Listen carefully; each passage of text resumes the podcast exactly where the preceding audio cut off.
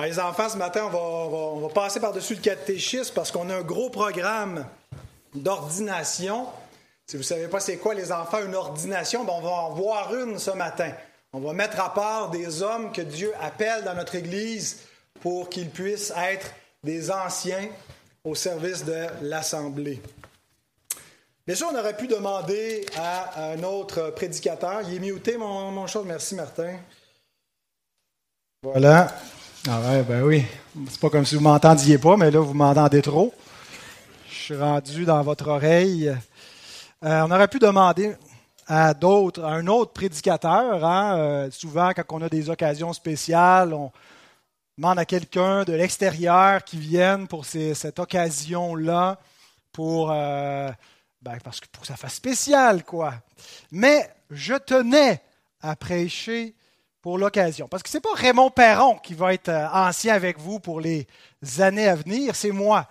Et je tenais donc à amener l'exhortation. Euh, et en préparant ce message, ben, je me suis plongé dans mes souvenirs. Je me suis rappelé que notre collaboration, mes frères Ghislain et Roger, a commencé le 19 janvier 2003, on pourrait dire officiellement, parce que c'est la première fois où j'ai été invité à prêcher ici. Euh, et à l'époque, euh, ben, c'est notre frère Ghislain qui s'occupait de faire la liste des prédicateurs euh, invités. Donc, je je m'en étais pas si mal sorti la première fois. Donc, je dit, oh, on va te réinviter. Donc, à peu près au 5, 6, ou 2 mois, grosso modo, je venais de prêcher depuis 2003. C'était l'église où mon épouse a grandi. C'est son église d'enfance, son église de cœur. Et euh, donc, mais elle était euh, membre avec moi à une autre assemblée à Saint-Jérôme. Mais lorsqu'on s'est mariés, euh, peu de temps après, ben, on a emménagé au-dessus. Et puis, ben, c'était très, très proche hein, pour faire partie de la vie d'église. Et puis, on je commençais à me sentir appelé à venir servir à l'église ici. Donc, moi, je suis arrivé avec Caroline en 2005, en janvier 2005, et on a été accueillis. Vous nous avez accueillis dans l'Assemblée, mais rapidement aussi au sein du comité. Vous aviez le, le défi à ce moment-là de cadrer un jeune aspirant pasteur. Euh, donc, je n'étais pas encore pasteur, mais j'étudiais en théologie et j'aspirais à cette charge-là. Et euh, ben, comme l'a dit à quelques reprises Ghislain, c'était comme un peu un petit coq à cadrer ce jeune aspirant pasteur. Mais vous m'avez euh, soutenu, euh, ainsi que euh, Réal, qui, était, qui est mon beau-père, qui était ancien à ce moment-là, et vous m'avez accueilli à bras ouverts en essayant de m'orienter et de m'amener dans le manque d'expérience et de sagesse parce que j'étais un jeune pressé qui avait une vision de ce que devait être ou devenir l'Église locale. Et puis, ben, parfois, il fallait me, ralentir un peu. Euh, donc, on a appris à travailler ensemble.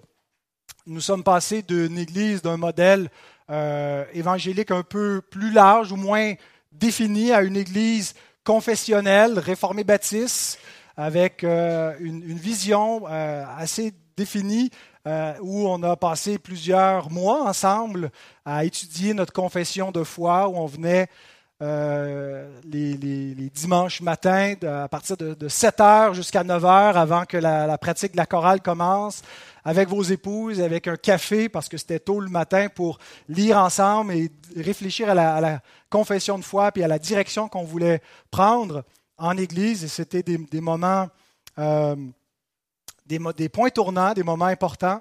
Euh, dans notre, notre, marche et où on a appris finalement à se connaître aussi. On a vécu euh, ben, des, moments, parfois des, accords, des, tensions. On n'a connu, euh, on pas connu des, crises. Euh, il y a eu des moments difficiles, mais par la grâce de Dieu, ça s'est bien, on s'en est bien sorti et ça a été une joie de travailler avec vous. J'ai pu voir votre fidélité, votre engagement, votre persévérance, votre humilité, votre consécration et votre amour votre amour pour notre Seigneur, votre amour pour son Église. Et donc, c'est vraiment euh, un honneur, une joie aujourd'hui euh, en quelque sorte, de, moi qui ai été accueilli par vous, de euh, vous consacrer, de, vous imposer les mains avec euh, mon frère co-ancien qui est présent, qu'on veut saluer aussi. Il est où Jean, Jean Lépine? Il, était, il est dans le coin. le pasteur Jean Lépine de Rouen-Noranda qui s'est déplacé pour l'occasion, qui a développé aussi au fil des dernières années une amitié euh, avec nos deux frères et avec notre Église. Euh, et donc euh, qui constituera avec moi l'Assemblée des anciens euh, pour imposer les mains à deux frères qui sont reconnus comme anciens, puisque prend une, une pluralité.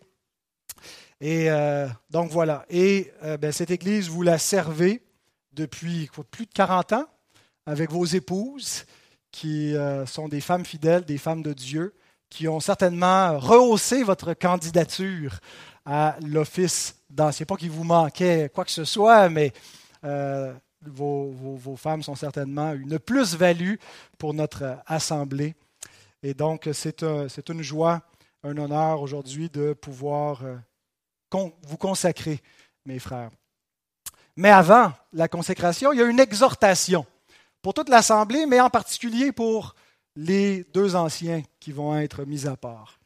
Et l'exhortation, elle ne vient pas de moi, elle vient de Dieu. Elle est dans la parole de Dieu, dans la première épître de Pierre, au chapitre 5, les versets 1 à 4. 1 Pierre 5, 1 à 4.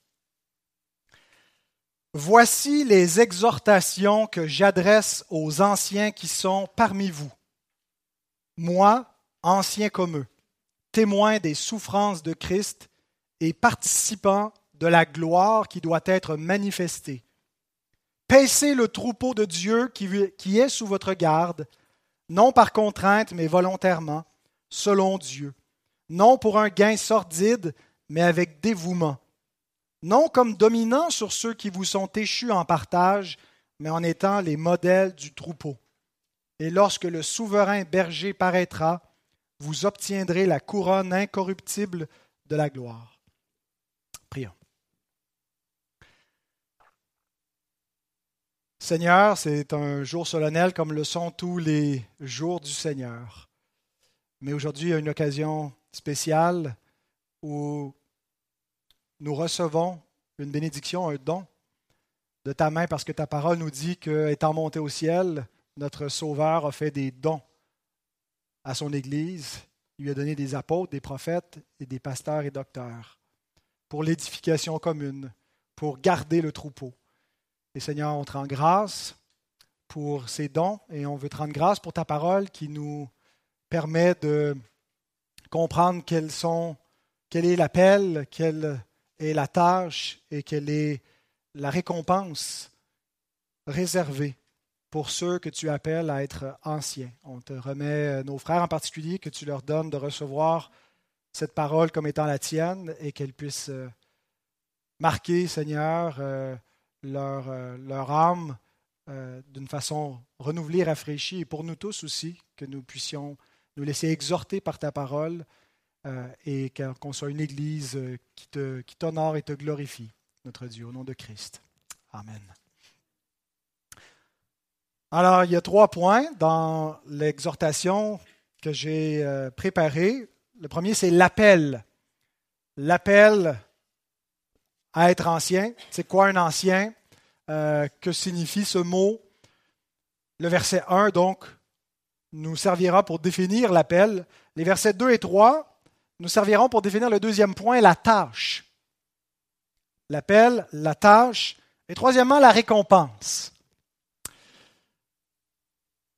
Dans cette section, l'apôtre exhorte spécifiquement les presbyterous. C'est le mot grec qui est utilisé. Voici les exhortations que j'adresse aux anciens.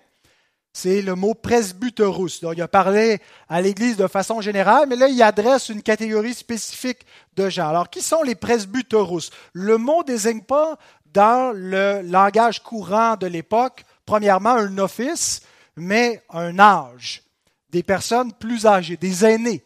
Donc, est-ce que Pierre sera en train de parler à des personnes plus vieilles dans l'Assemblée, aux aînés de l'Église, à ceux qui sont là peut-être depuis plus longtemps ou qui sont plus avancés en âge? Mais on sait que le mot presbyteros aussi euh, désigne des responsables dans l'Église. Et il y a généralement aussi une relation entre les deux sens du mot. Souvent, les responsables qui ont été choisis, qui sont nommés, ont été choisis parmi les gens plus âgés, plus matures. Euh, donc, il n'y a pas seulement une question de don. Hein, quelqu'un peut avoir beaucoup de dons, mais pas encore avoir la maturité nécessaire. Quelqu'un peut avoir moins de dons, mais plus de maturité. Et ça peut être un critère préférable aux yeux de l'apôtre. Euh, et Jean Calvin, donc, note ce qui suit dans la relation entre l'âge et l'office dans le mot presbyteros. Il écrit Il les appelle anciens par honneur, non parce qu'ils étaient tous d'un âge avancé, mais parce qu'ils étaient principalement choisis parmi les personnes plus âgées, car avec l'âge, on a généralement plus de prudence, de sérieux et d'expérience. Mais comme le dit un proverbe grec, il arrive que vieillesse ne rime pas avec sagesse, et que l'on trouve des jeunes gens plus aptes, comme Timothée. Ceux-ci étaient aussi habituellement appelés anciens, après avoir été choisis pour cet office. Donc, généralement, les anciens sont plus âgés, mais pas exclusivement. On peut avoir un ancien qui est jeune, comme Timothée, donc il n'est pas âgé, mais il est appelé âgé, euh, parce qu'il est ancien et que le mot, donc, est une fonction et pas simplement un âge. Donc, on peut être ordonné à 30 ans, ça a été mon cas, on peut être ordonné à 65 ans. Il y en a qui deviennent matures plus vite que d'autres. je plaisante les frères. Mais euh, Ghislain se, rappelait un peu avec humour ce matin euh, que ça a été long, hein? ça fait trois ans qu'on vous fait poireauter. Mais c'est parce que l'apôtre, voyez-vous, nous dit de n'imposer les mains avec personne avec précipitation. Donc, euh, on, est patient, on fait les choses lentement, parce que c'est pour tout le temps. Hein. On se dit une fois qu'ils sont ordonnés, euh, ce n'est pas temporaire, c'est permanent. Bon, il peut y avoir des raisons. Euh, vous avez le droit de prendre votre retraite si, vous voulez un bon jour vous retirer. Mais donc, on y est allé lentement. Puis je vous rappelle qu'on est allé lentement avec moi aussi. Hein. On, m'a refoulé. C'est ça que tu lui disais à l'oreille. Ben voilà. Oui, c'est ça. Exact. Voilà, je me suis vengé parce que on, m'a fait attendre aussi. Mais ça a été bon, c'est bon pour euh, l'humilité. Alors, qu'est-ce qu'un ancien? Ben, C'est un homme appelé par Dieu et qualifié par lui comme successeur des apôtres. Il n'y a plus d'apôtres aujourd'hui. Il y a encore des gens qui prennent ce nom-là, mais je pense qu'ils ne l'utilisent pas dans le sens véritable du terme. Les apôtres, il y, en, euh, a eu euh, donc, qui ont été nommés par le Seigneur, et c'était un office qui, était, qui servait pour poser le fondement de l'Église. Et une fois que le travail était fait, il n'y avait plus de nécessité, ça a cessé. Donc, quand on, est cessationniste, on croit surtout à la cessation du don euh, ou de l'office apostolique et des dons qui l'accompagnaient généralement. Et donc, il n'y a plus d'apôtres, mais ça ne veut pas dire qu'il n'y a pas eu de succession apostolique. Mais la vraie succession apostolique, c'est qui sont les successeurs des apôtres? Bien, ce sont les anciens. Donc, un ancien est un successeur, successeur des apôtres. Il y a quelques comparatifs que, Pierre nous suggère euh, dans euh, l'idée, en mettant en comparaison un apôtre, parce que Pierre s'identifie au début de sa lettre comme un apôtre, mais ici, à la fin de sa lettre, il utilise un mot il dit moi, ancien comme eux. Mais ça, c'est la traduction d'un seul mot qui est sum presbyteros, avec ancien. Mais on pourrait traduire plus littéralement co-ancien. Moi, co-ancien. Donc, Pierre s'identifie comme co-ancien des, des anciens à l'Église à laquelle il écrit. Donc, Pierre est un apôtre, mais il est un ancien. Ce n'est pas identique, mais il y a des similitudes entre les deux. Il y a une continuité. Un ancien est appelé à témoigner de la mort et de la résurrection de Christ. Un apôtre est un témoin de la mort et de la résurrection de Christ. Un ancien va annoncer, va témoigner de la mort et de la résurrection de Christ sur la base du témoignage oculaire des apôtres. Donc il va prêcher la parole apostolique, va appliquer la parole apostolique. Pierre s'identifie comme témoin des souffrances de Christ, comme participant de la gloire à venir qui a déjà été révélée dans la résurrection.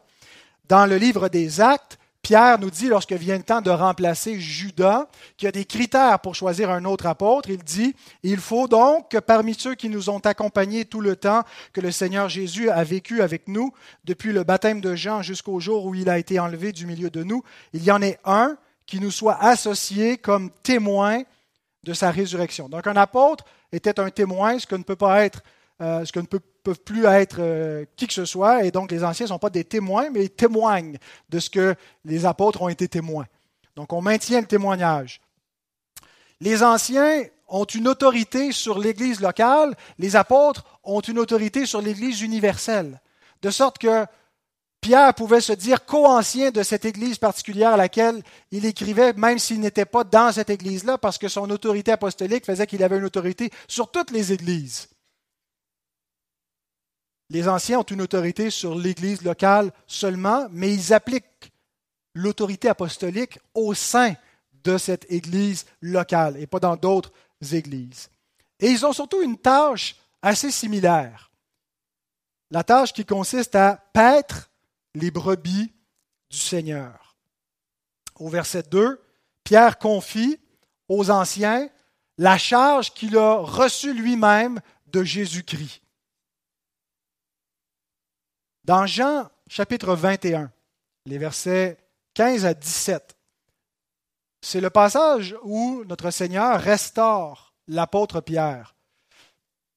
Il lui demande trois fois s'il l'aime, s'il l'aime plus que les autres, parce que Pierre s'était un peu vanté qu'il l'aimait plus que les autres, que les autres peut-être l'abandonneraient, mais pas lui. Et donc, vis-à-vis du triple reniement, il y a une triple question sur s'il l'aime. Mais ce qui est intéressant et ce que je veux souligner, c'est comment est-ce que Jésus, en réponse à l'amour de Pierre pour lui, lui confie une charge. Si tu m'aimes, paie mes agneaux, paie mes brebis. Trois fois donc, il lui dit cela. Et Pierre, lorsqu'il adresse des exhortations aux anciens, il dit la même chose. Paissez le troupeau de Dieu. Alors la question, mes frères, c'est aimez-vous Christ? Aimez-vous Christ? Alors paissez ses brebis. Prenez soin de son troupeau.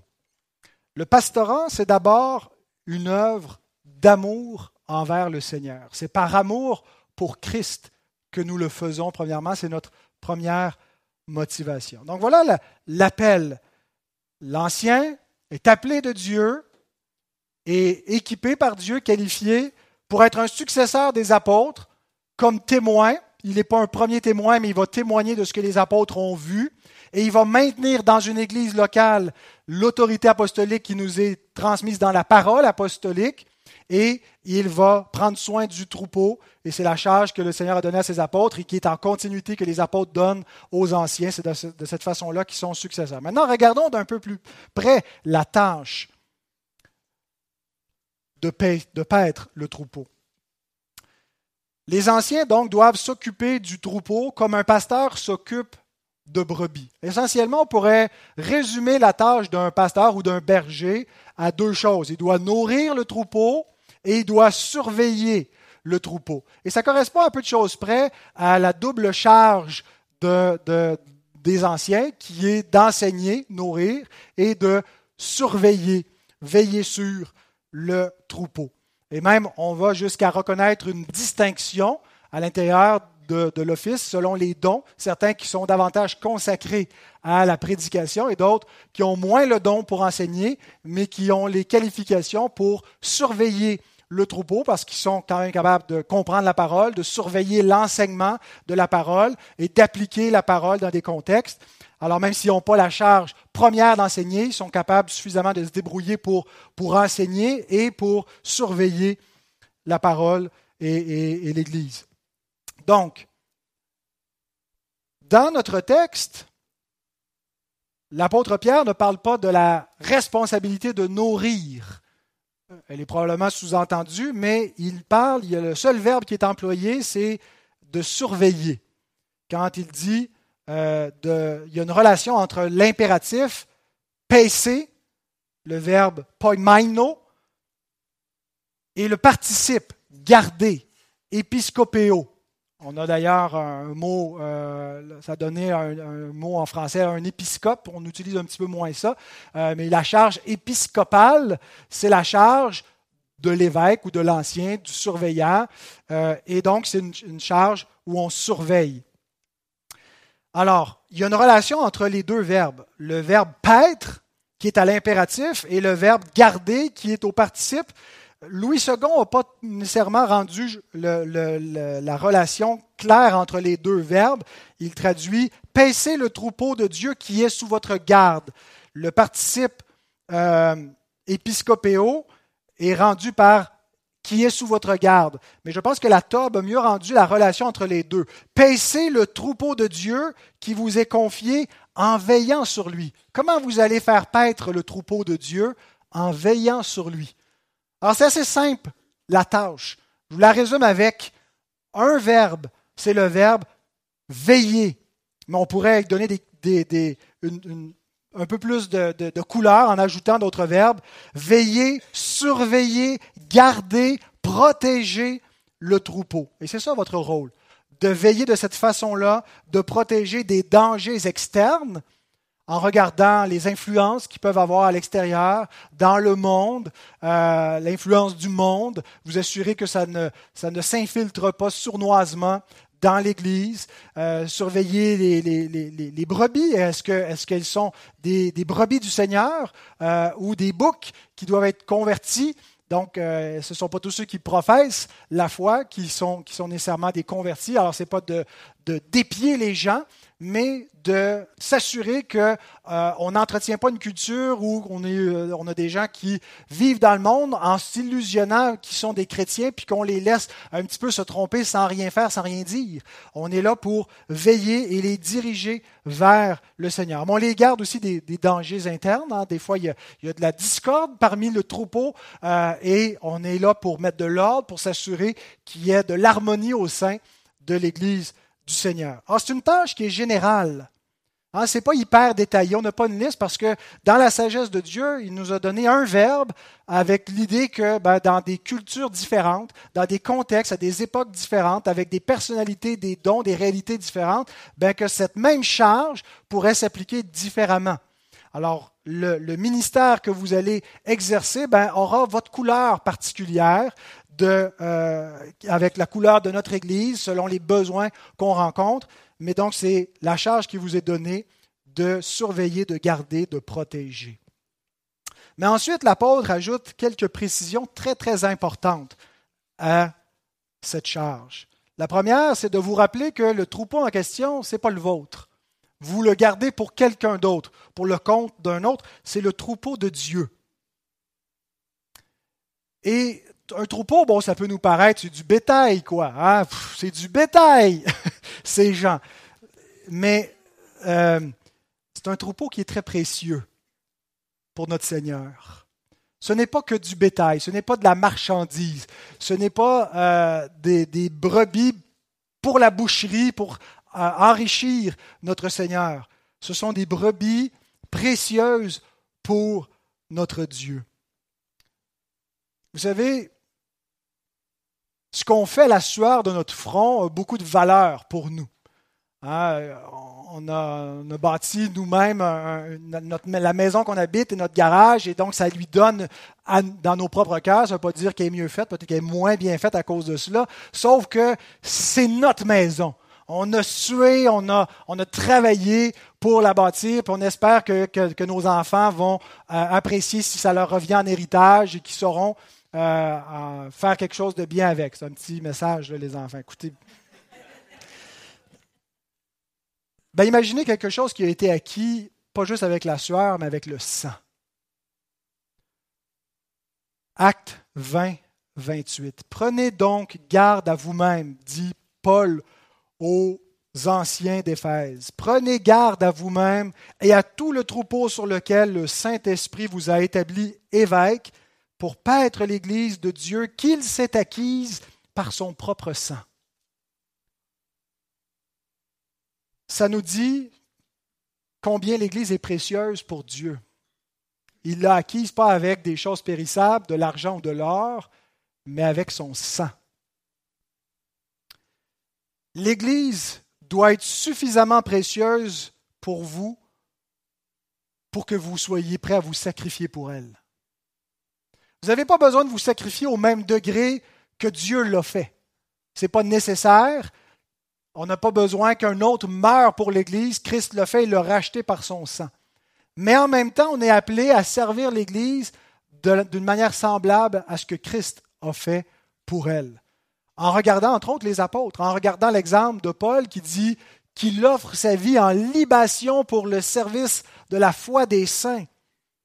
Philippiens 2, 17 et suivant, où sa vie est un sacrifice à Dieu, mais pour, il se sacrifie pour l'Église. il ne cherche pas son intérêt, mais l'intérêt de Jésus-Christ. Et concrètement, chercher l'intérêt de Jésus-Christ dans l'Épître aux Philippiens, c'est chercher l'intérêt de l'Église. il dit, chacun a à cœur son propre intérêt et non pas ceux de Jésus-Christ. Euh, mais quand on cherche les intérêts de Christ, on cherche les intérêts de l'Église, parce qu'on sait que l'Église est précieuse pour notre Dieu. Alors si on aime Dieu, ben, l'Église devient précieuse pour nous aussi. Et on est prêt à mourir à nous-mêmes et on est prêt à se sacrifier, à sacrifier notre vie pour elle en service, pour le bien, pour l'édification de la foi de nos frères et sœurs. Et je vous invite à regarder l'Église pas seulement comme un, un troupeau général, indistinct, mais de voir chaque brebis du Seigneur spécialement. De voir que le Seigneur n'a pas juste donné sa vie comme, euh, comme un principe pour racheter des gens qui vont devenir des brebis.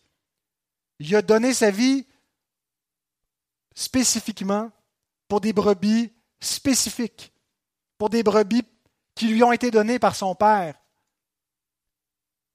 On lit dans Jean 10, Je suis le bon berger. Le bon berger donne sa vie pour ses brebis. Au verset 26,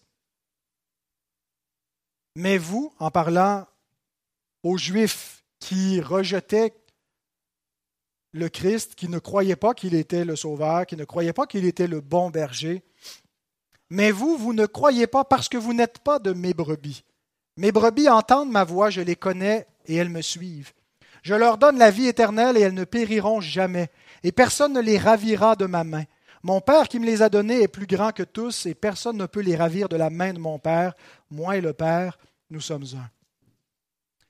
Voyez-vous, ce que nous croyons, ce que nous confessons, c'est qu'avant la fondation du monde, le Père a élu des personnes.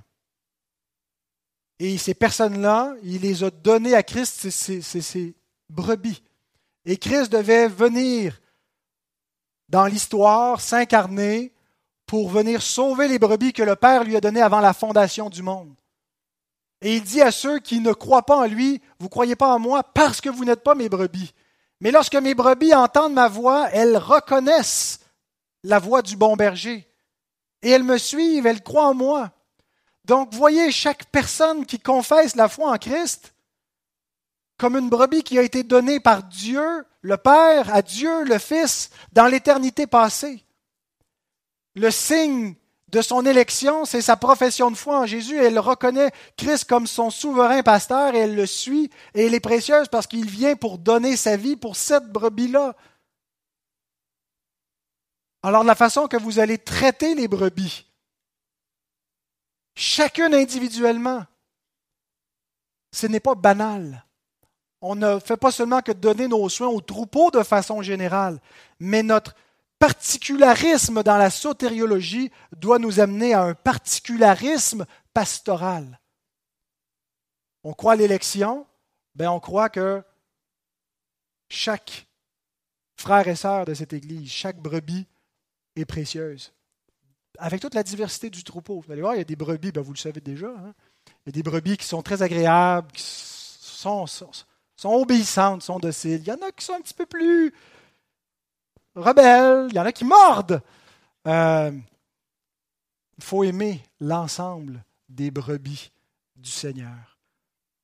Se rappeler que ce n'est pas notre troupeau, c'est le troupeau de notre Seigneur. Et si nous l'aimons, nous prenons soin de chacune d'entre elles. Nous nous oublions nous-mêmes. Ce n'est pas pour ce que ça va nous rapporter, mais c'est pour sa gloire à lui. Ensuite, Pierre poursuit en ajoutant trois attitudes nécessaires pour accompagner votre tâche. Trois attitudes face à trois dangers. Jean Calvin identifie les dangers suivants. Il écrit En exhortant les pasteurs à leur devoir, il signale en particulier trois vices qui semblent très répandus, à savoir la paresse, le désir de gain et la soif de pouvoir. Le danger de la paresse, il, dit, 1 Pierre 5.2, non par contrainte, mais volontairement selon Dieu. Vous savez, nous utilisons la contrainte en particulier avec des jeunes enfants qui n'ont pas nécessairement envie de faire ce qu'on leur demande de faire, et puis là, il faut les contraindre.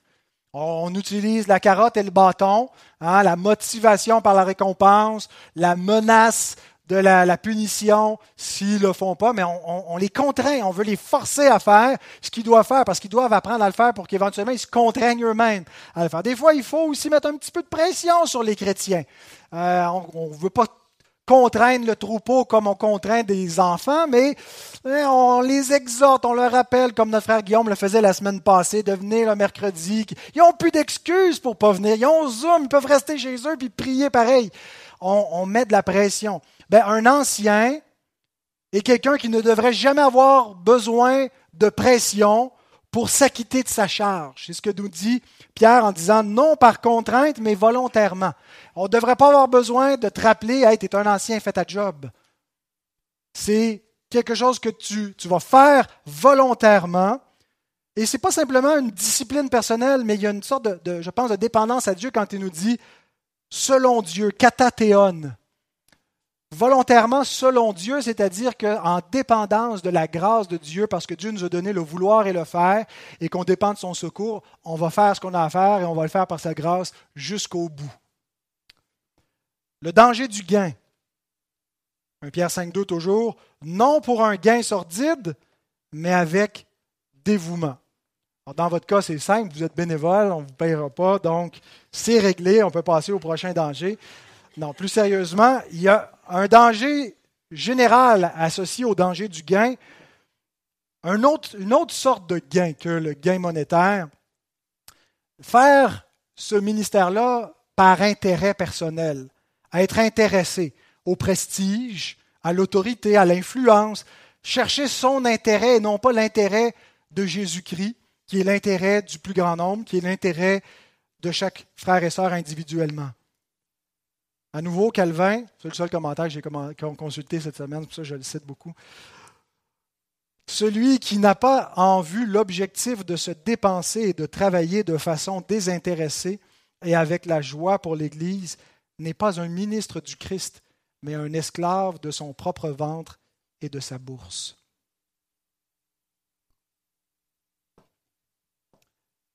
Est-ce que vous êtes des serviteurs de Christ ou de vous-même? Il y a des gens qui sont dans le ministère qui se servent eux-mêmes. Qu'est-ce que ça peut leur apporter?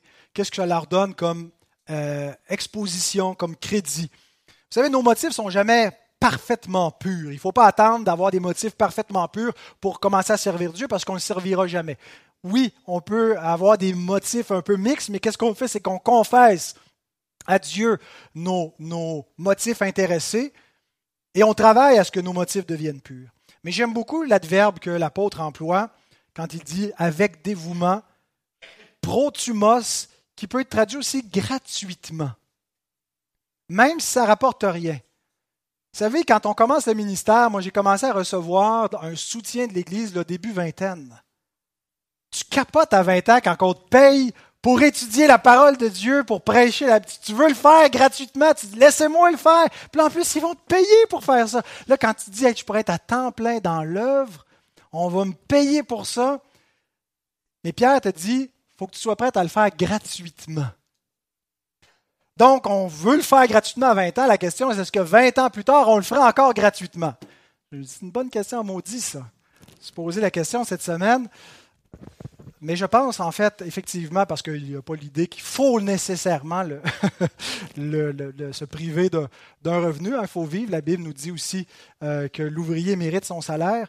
Mais la motivation des serviteurs de Dieu devrait être la joie de servir, la joie d'amener la parole, la joie de prendre soin du troupeau, et pas rien de qu'est-ce que ça peut faire retomber pour moi-même.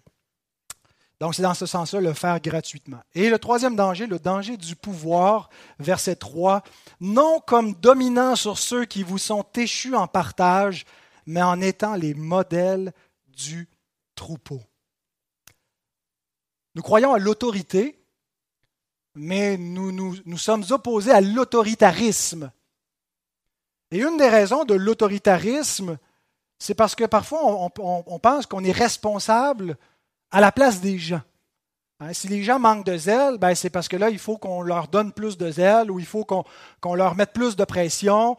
Euh, si les gens n'obéissent pas assez à Dieu et qu'ils vivent encore dans le péché, ben il faut qu'on prenne en charge leur vie. Et puis là, on prend les responsabilités des autres, on est dans la micro-gestion euh, et ça devient de l'abus d'autorité. On n'a pas confiance aux gens, euh, on ne laisse pas les, les, les gens s'impliquer parce que tout est sous notre responsabilité. Bien, se, libérer de ce syndrome, de prendre les responsabilités des autres, c'est très libérateur pour nous et aussi pour l'Église.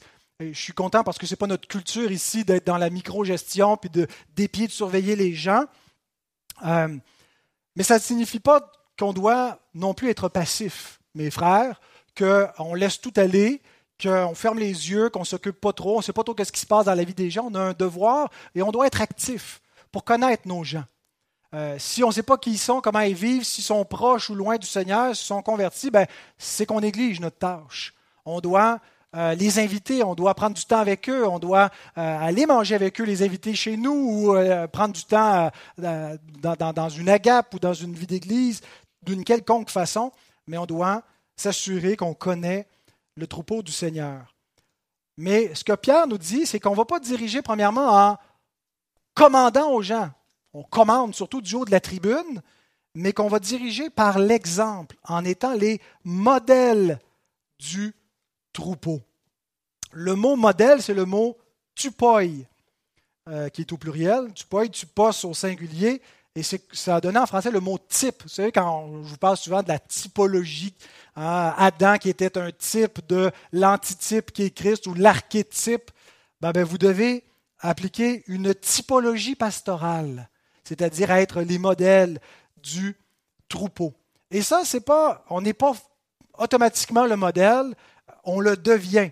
Hein, le verbe qui est utilisé, guinoménoi, c'est un apprentissage. Vous devenez, en devenant, euh, ici est traduit en étant les modèles du troupeau, mais on pourrait traduire aussi en devenant le modèle du troupeau. Parce que des fois, on se regarde, on se dit, je ne suis pas un modèle. Je ne suis pas un modèle à suivre. J'ai des, des, plein de faiblesses, mais on apprend à devenir le modèle, on travaille à devenir le modèle.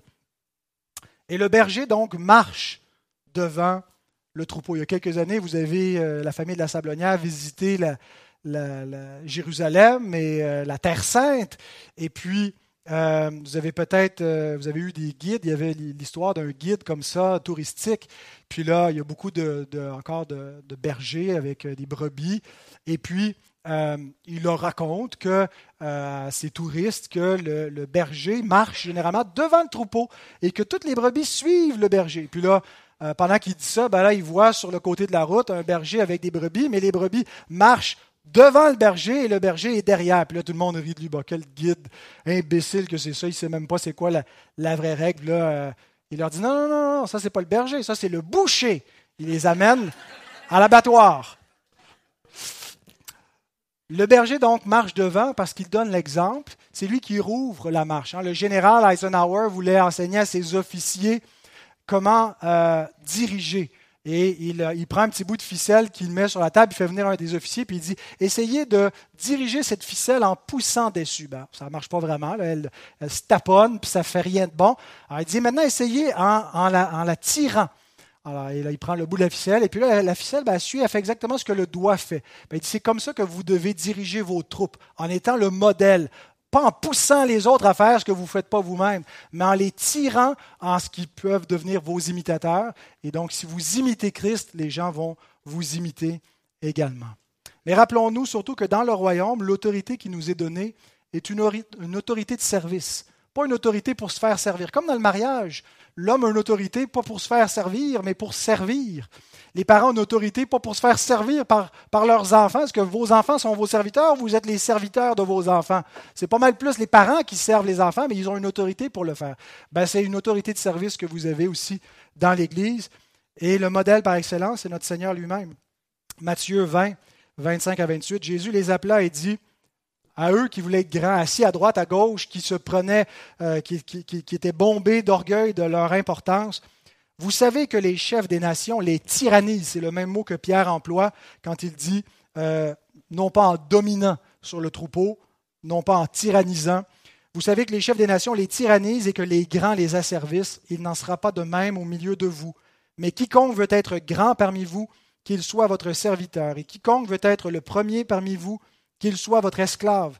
C'est ainsi que le Fils de l'homme est venu, non pour être servi, mais pour servir et donner sa vie comme la rançon de beaucoup.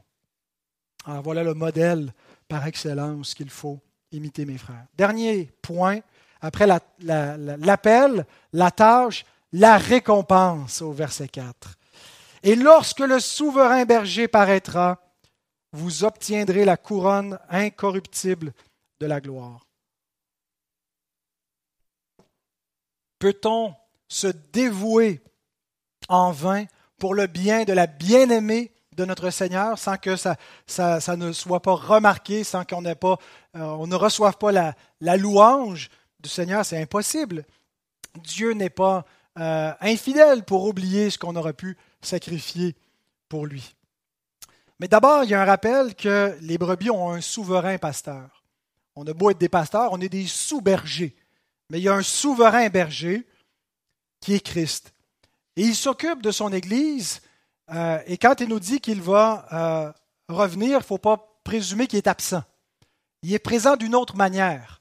Il n'est pas présent physiquement, mais il est présent par son esprit et par les moyens de grâce. Mais il est présent. Il est le souverain berger. Donc, s'il est le berger, c'est lui qui conduit son Église et son troupeau.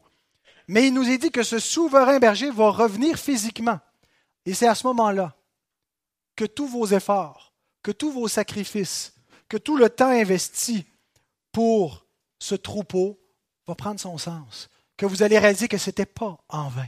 Que ces sacrifices qui ont été faits de bon cœur ont une valeur, une portée beaucoup plus grande que celle que vous pouviez soupçonner. Dans l'immédiat, des fois, on se dit à quoi bon? À quoi bon continuer à venir les mercredis? À quoi bon continuer à, s'investir, à, être le premier répondant dans les besoins de l'Église, à, faire une corvée, puis finalement on se ramasse la même petite gang, puis à, continuer, puis à pas devenir cynique, puis à aimer nos frères, même s'ils ne sont pas toujours aussi engagés qu'on voudrait qu'ils le soient. À quoi bon continuer? Ben, Vous allez savoir à quoi bon lorsque votre souverain berger, parce que c'est votre berger vous aussi, va venir. Et votre seul regret, mes frères, à ce moment-là, ça va être de ne pas avoir servi davantage le troupeau. Des fois, on pense que, que c'est trop, mais ça ne sera pas avec regret. Tout ce que vous aurez sacrifié aura valu la peine. Et il y a une récompense, la couronne incorruptible de la gloire. S'agit-il d'une récompense spécifique particulière pour les anciens ou pour les ouvriers du Seigneur? Euh, est-ce que c'est simplement une façon de parler de la gloire éternelle qui attend tous les, croyants, la plénitude de la gloire? Je pense que l'imprécision de la Bible concernant les récompenses, euh, c'est un peu pour contrer notre esprit mercantile, euh, de ne pas juste le faire en se disant je vais avoir plus de, trésors. On, attend une récompense, qu'elle soit simplement la, plénitude du salut ou en plus de cette plénitude, une sorte de, diversité de louanges données spécifiquement en lien avec le, service qu'on aura fait sur terre. Notre motivation, c'est de bien servir l'Église en ayant en vue l'éternité. On ne regarde pas simplement à la fin immédiate sur terre, à ce que ça va produire concrètement, mais on a en vue l'éternité, on a en vue la parousie de Christ. On veut voir une répercussion éternelle. Et notre motivation suprême et pure, ben, ce n'est pas une gloire vaine. Ce n'est pas la gloire des hommes. C'est la gloire de Dieu. La gloire incorruptible. Le mot veut dire inflétrissable. Paul emploie le même mot quand il compare la, la gloire passagère pour laquelle les athlètes courent et s'imposent toutes sortes de, d'abstinence quand il écrit dans 1 Corinthiens 9, 25, tous ceux qui combattent s'imposent toute espèce d'abstinence et ils le font pour une couronne corruptible, une couronne qui va se faner. Hein, c'était cette couronne avec des feuilles qui finissaient par sécher et qui euh, n'avait plus euh, son éclat, qui n'avait plus cette valeur. Mais nous, faisons-le pour une couronne incorruptible, inflétrissable, une couronne éternelle. Servir l'Église dans l'attente de rencontrer le souverain berger. Savez-vous quoi, mes frères? Réalisez-vous qu'un jour, vous allez paraître devant Jésus-Christ? Comment allez-vous paraître? Et vous allez dire, voilà Seigneur, le troupeau que tu m'as confié. J'y ai donné mes soins du mieux que j'ai pu. Bien sûr, j'ai fait des erreurs, j'étais pas, je ne suis pas un homme parfait, mais j'ai donné tout mon cœur, tous mes soins, tout mon amour à ce troupeau. Est-ce ainsi que vous allez vous présenter devant le souverain berger? que ce soit une aspiration profonde de votre cœur et une conviction, une certitude, et non seulement pour nos deux frères qui sont consacrés aujourd'hui, mais pour nous tous, frères et sœurs, qu'un jour nous allons nous présenter devant le souverain berger, celui même qui a versé son sang pour nous individuellement en particulier. Amen. Prions. Seigneur, merci pour ta parole. Merci parce que par elle, tu nous exhortes. Je te prie pour que chacun de nous puissions retirer des applications à nos vies, mais on te prie en particulier pour nos frères Roger et Ghislain qu'ils puissent recevoir, accueillir avec humilité, avec douceur et avec joie cette exhortation de ta parole. Bénis-les, Seigneur, au nom de Christ. Amen.